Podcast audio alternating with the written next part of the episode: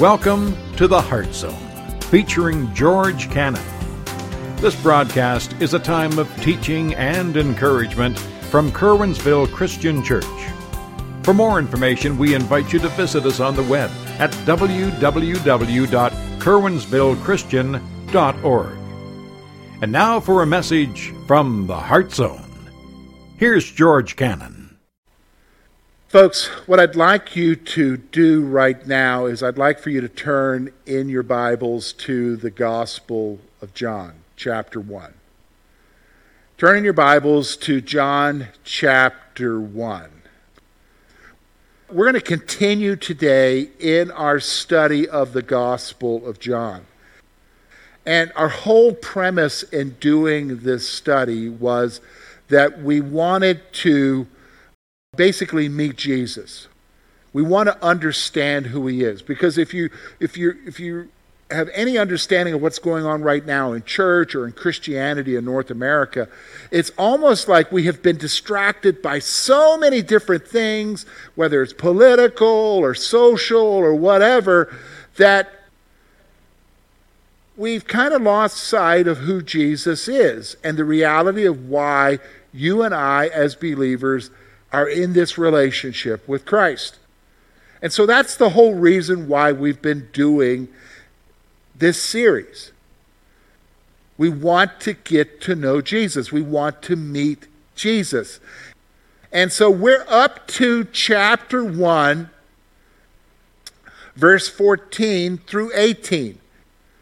And we've started out with John it's kind of an unusual way, unlike the other Gospels. He starts out with a prologue, basically giving us a theological statement about who Jesus is, and that Jesus is God. He refers to Jesus here as the Word. Now, again, I just want to remind you that when we talk about the Word here in the ancient world, the world, whether they were from a Jewish perspective or a Roman Greek perspective, the Word represented the totality of all existence, the reason why everything existed. It was the basis for everything. And so he's pointing out here that the Word was with God, the Word was God. Well, we're going to see now he's going to refer back to the whole issue of the Word here in verse 14. So I want you to notice with me, notice now what John writes. And the Word became flesh and dwelt among us. And we beheld his glory, the glory as of the only begotten of the Father, full of grace and truth. John bore witness of him and cried out, saying, This is he of whom I said, he who comes after me is preferred before me, for he was before me. And of his fullness we have all received, and grace for grace. For the law was given through Moses, but grace and truth came through Jesus Christ. No one has seen God at any time. The only begotten Son, who is in the bosom of the Father, he has declared him. Now, folks, here's what we're going to do. We're going to take this portion of Scripture and we're going to divide it into two sections. But let me start before I introduce you to what he's trying to show us here in the first section let me kind of help you to understand why these verses are important to you and I. Why, why it's so important that we understand the reality of grace among us. And when I say grace among us, I'm talking about Jesus among us. Why is that so important? Because I'm going to be honest with you. We can lose sight of the reality of Jesus. Why? We can lose sight of so many things because we have so many traditions, so many doctrines, so many perspectives. It all becomes, well, it kind of, we kind of lose it in the wash. What do you mean? what we're going to see here in a moment, verse 14 especially, he's going to talk about the birth of Jesus. Really? I didn't read that in verse 14. Yeah, you did. Except it's not the way that we're used to it. We're used to the whole concept of a babe in a manger. But that's not how he presents it. See, the reality is, is that we lose sight of who Jesus is. To where the point is, is that Jesus becomes this abstract figure in our minds. He's my buddy. He's there for me. And yes, he is there for you. And yes, he is a friend who sticks closer than a brother. But He's more than that. And you can't lose sight of that. So let's take a look at this together. So the first thing we're going to notice is in verse 14, we're going to notice God with us. So again, I want you to notice with me what it says in verse 14. He says this, and the Word became flesh and dwelt among us. And we beheld his glory, the glory as of the only begotten of the Father, full of grace and truth. Now, from this, you and I are going to see God with us. Now, you're saying, that sounds familiar. Where do we get, where, where have I heard that before? Well, it's from Isaiah 7 in the prophecy that was given to King Ahaz, in which he said, Emmanuel, which means God with us. He's announcing the birth of the one who would be born to a virgin. God with us. That's, that's Jesus. And this is what John is writing us here in verse 14. And we're going to see three things here. First of all, we're going to see that the Son of God became human and lived among us. The Son of God became human and lived among us. This, my friends, is the Christmas passage. Verse 14 is a Christmas passage. Well, it doesn't seem familiar to me, George. It doesn't seem that realistic to me. It's not talking about a manger. It's not talking about shepherds. It's not talking about the magi or the wise men. It's not talking about Mary and Joseph. No, but it's talking about Jesus. And it's referring to Jesus again with that word, the Word. The Word became flesh. God became flesh. The Son of God became human. And not just that he became human, he dwelt among us, he lived among us. So I want you to think about this. It blows your mind. This puts everything in perspective when we're talking about who Jesus is. Jesus is more than just your buddy, my friends. Listen, Jesus is God, and God, as the second person of the Trinity, the Son of God, came, took on human flesh, being born of a human and he lived his life among humanity. That's what's so awesome. God with us. Here's the second thing I want you to see that John is pointing out His divine greatness was seen by all. His divine greatness was seen by all. Look at what it says here, verse 14. And we beheld his glory, the glory as of the only begotten of the Father now, what's he talking about his glory? He's talking about his divinity. Well, I thought he looked like a man. Everybody didn't realize they, they wouldn't have thought he was. No, but the reality of who Jesus was and his interaction, the divine reality of the one who could heal, the one who could speak the word and things happen, the one who walked on water, the one who forgives. They beheld his glory as only of the Father. His divine greatness was seen by all. See, this is where we lose it now. What do you mean? We can so humanize Jesus that we forget that he's God. And he's able to do what only God can do. He's awesome. And his divine greatness was seen by all. But the other thing I want you to see here that John is pointing out to us in verse 14 is this He was characterized by grace and truth. Grace and truth. Now, listen, I think this is so important because you and I can get to the place where we lose complete perspective of who Jesus is.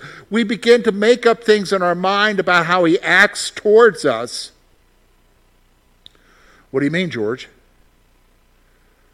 Well, we think that God, Jesus, is actually ruling with a rod of iron over his children that he's ready to take you and I to the woodshed, so to speak, to, to discipline us, to, to spank us for when we do wrong. And that he's not gracious with us. He's there ready to point out every problem, even if it's a mistake. And we do make mistakes. We do give in to temptation. We do stumble. We do fall. And we have this concept of a God who is just ready to, to take it out on us. You know, humanity may be like that, but that's not who God is. And that's especially not who Jesus is. Why? Because when you look at verse 14, it says that he's full of grace and truth. That's talking about the very nature of who Jesus is. He's full of grace. Now, what's grace? Getting what you don't deserve, unmerited favor. That's who he is. He is gracious to you and I, even though we don't deserve it. That's how he acts towards you. The other aspect of it is that he's truth. Now, that, that's kind of a wild concept in our days where everybody has their own truth. But the reality is, John is trying to tell us here look, Jesus is the truth. He is the truth. He's full of truth. Even if his truth isn't what you consider to be truth, it's still truth. And so he is characterized by grace and truth. That's the reality of who Jesus is. So then that brings us then to what we're going to see in verses 15 through 18.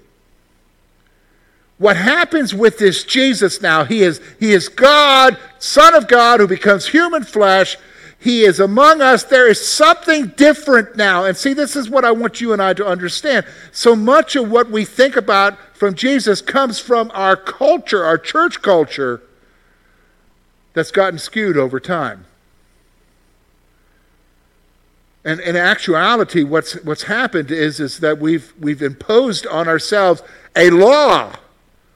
And, and, and Christianity has become something of a burden for people. It's not the abundant life as we know it, it's, it's actually a burden. And that's why, to be honest with you, on one extreme, we see people leaving the church because they're like, I'm, I'm done with that.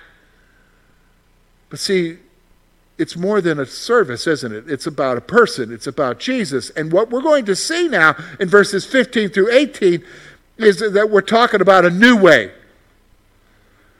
Actually, for us, it should be an old way, but it's a new way in John's day it hopefully will be new to you and I as we consider these five points that we see in these verses. So let's take a look, first of all, at verse 15. What does he say here? John bore witness of him and cried out, saying, This is he of whom I said, He who comes after me is preferred before me, for he was before me. Here's the first thing I want you to see here when we talk about this new way. Here it is Jesus is superior to the prophets. Jesus is superior to the prophets. Here is the greatest prophet of all, John. And John is saying to us, This is he of whom I said. This is the one that I was telling you about he is before me. He is preferred before me. He is superior to me. That's what John is saying. Listen to him. Everything else that I've said is pointing to him. In fact, all of the other prophets in the Old Testament, they're all pointing to Jesus. I would say to you folks, he is superior to everything. In fact, he's superior to all the wisdom that is out there in our world today, no matter where it's from. Jesus is superior. You and I need to start thinking that. He's not just one option among the many that we need to consider whether or not we're going to follow. Am I going to do what Jesus says or, or am I going to do what I think? Because, you know, I am wise. Yeah, but Jesus is far wiser than me. He's far wiser than anyone. So Jesus is superior to the prophet. Look with me now at verse 16. He says this And, the, and of his fullness we have all received, and grace for grace. Now, here's the interesting thing about the new thing. Here's because you and I have experienced it well. All believers have experienced the fullness of Jesus Christ. All believers have experienced the fullness of Jesus Christ. What do you mean by that? We've experienced the fullness of Jesus Christ. What, George, I don't understand. What does that mean? I've experienced the fullness of Jesus Christ. Well, let's break it down for you. You and I have experienced, if we are believers in Jesus Christ, we've experienced the fullness of Christ. How? His love, His salvation, His grace, His mercy, His forgiveness his help, His peace. Think about your daily lives with Him. John is pointing out that in this new way, you and I experience the fullness of Jesus every day. This is the one who's superior to everyone. He is the one, John is saying here, we've experienced his fullness. All believers have experienced the fullness of Jesus Christ. That's why, I'm going to be honest with you folks, it's more than just a belief. It's a relationship. That's what Christianity is. That's what salvation is. It's more than just ascribing to some doctrine. It's more than just saying, oh, I agree with that point. There's a lot of people who say Jesus is the Son of God, but that doesn't do anything for their lives. They go on about whether they believe it or not.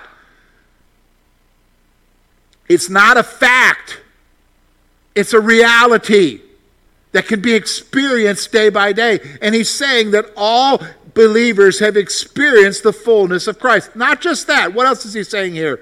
With his fullness, there is immeasurable grace. See, when you and I experience Jesus, and I hope that's true for you and I t- today, when you and I experience His fullness in our life day by day, there is immeasurable grace. What does that mean? Like, so for instance, here in verse 16, grace for grace. For every grace, there's more grace. It's a picture like, okay, so I, I, I really love the beach. I love the ocean. I like being on the beach. I love the seafood. I like, I like every aspect of the beach and being there with family and so forth, although I'm not at the beach this week, but I'd like to be. But here's the thing when you go to the beach, what do you see? The waves. And you notice what? They keep coming in. Whether the tide goes out or comes in, the waves are continually there. It's wave upon wave. Now, there's some small waves, there's some big waves, but it's wave upon wave. And that, my friends, is the picture of grace that we get from Jesus. With his fullness, there is immeasurable grace. Have you sat there for a while and tried to count how many waves are coming in off of the sea onto the beach? It's impossible. After a while, you have to give up. There's just no way to count it. This is what I'm trying to, it's immeasurable grace for grace. God shows grace to you and I. Is that not awesome? That's the new way. All right, well, wait a minute, let's stop for a moment. Let, us just pause. Okay, so we've, we've hit three of the five right here. So he's superior, we've experienced his fullness, and it, it's immeasurable grace because of that fullness. Now, let me just stop for a moment. That is so different than the mamsy pamsy Christianity that we're experiencing in North America today. Just being honest with you. Because Christianity in North America is this moralism, this trying to tell people how to live right when they themselves don't even live that way. It's this, you know, virtue that we're trying to impress others with, it has nothing to do with that. It's this abstract emptiness that we try to make up with good music. But have you noticed after a while the good music doesn't even satisfy that? it's missing the most important thing. Your Christianity isn't about a service or doctrine. Your Christianity is about Jesus Christ,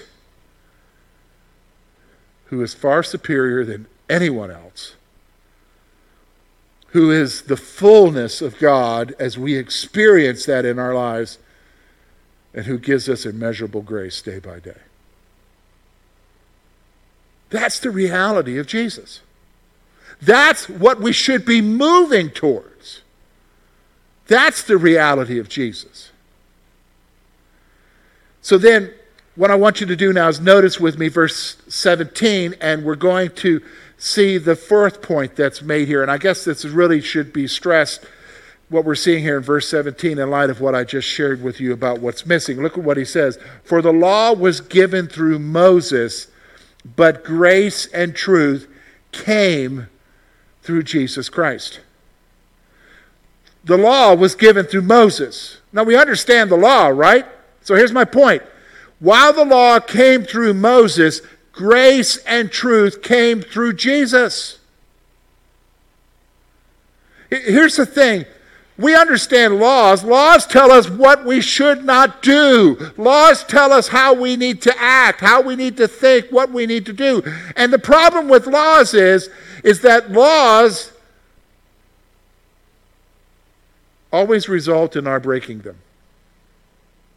Paul would tell us in Romans that until I knew there was a law, I didn't sin, but because of the law now I sin. Why? Because we have a tendency to want to break the law. And so while law came through Moses, why did that law come? To reveal to us our need for Jesus. He's saying grace and truth came through Jesus. Grace and truth for you and I. In fact, isn't that what he described in verse 14 when we talked about God with us, who is full of grace and truth? Grace and truth, which comes is who is who Jesus is is now flowing out to us. It comes through him to you and I. So grace, which we've talked about already once, the immeasurable grace, grace for grace. It's there because of you having a relationship with Christ. Man, that is so different. Listen, that's so different than the way we operate the way we operate. Oh, I didn't do right today. I didn't have my devotions. I didn't pray. I messed up. I made the wrong decision. I sinned against you, God. God, don't take it out on me. God, be merciful to me. And listen, we need to confess our sin. I am not taken away from that. But for so many, we're living in this mindset that God is just waiting to put me under his thumb because I'm not doing right. No. The law came through Moses, but grace and truth came through Jesus to us. Is that not awesome? There's one final thing we see here. Okay, look with me at verse 18. And this is the reality. And I hope this stirs you. I'll, I'll, explain what I mean by that in a moment. Look with me at verse 18. No one has seen God at any time. The only begotten Son, who is in the bosom of the Father, he has declared him.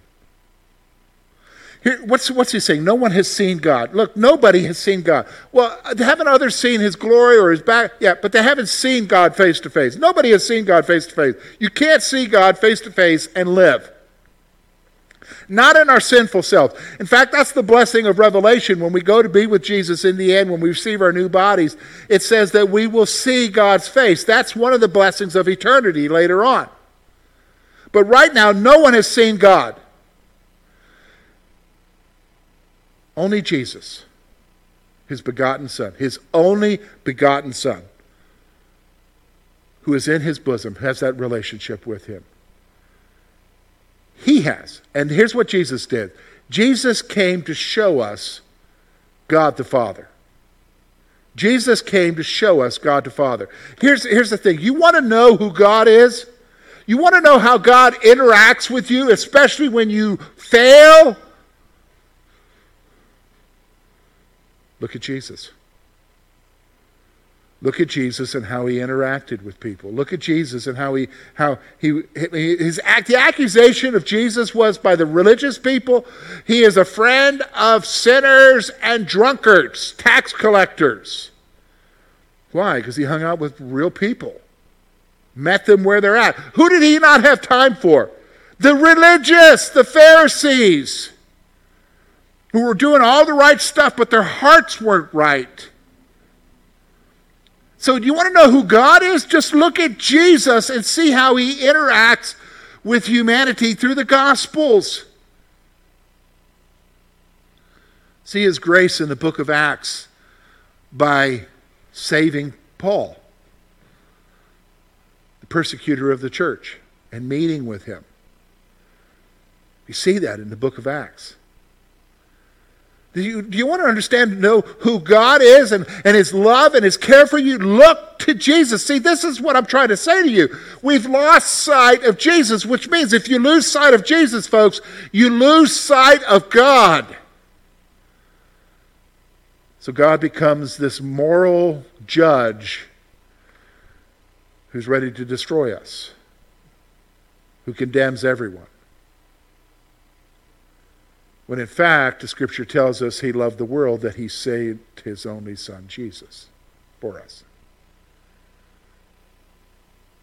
See, here's, here's the reality that I want you to understand. Why, why look at this? Because I want you to grasp that your Christianity is more than just showing up here for a church service. Your Christianity is more than just giving your opinion in a Bible study. Your Christianity is Jesus, who wants a personal interaction with you. And as he interacts with you, you experience his fullness, the fullness of who he is as God, the forgiveness, the love, the grace, and of course, the grace, the immeasurable grace that he shows us. So, what are you doing? What are you doing? Are you just going through the motions? Because they're meaningless. But are you deciding, you know what? I want to know him. And I'll follow him. I hope that's where you're at.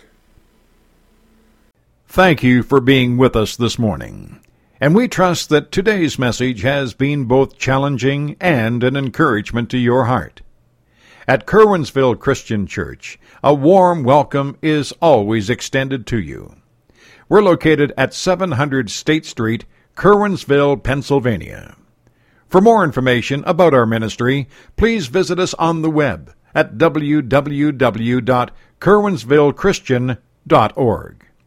Now, on behalf of George Cannon and the entire church family, we hope that you will look to the Heavenly Father in all that you face this coming week.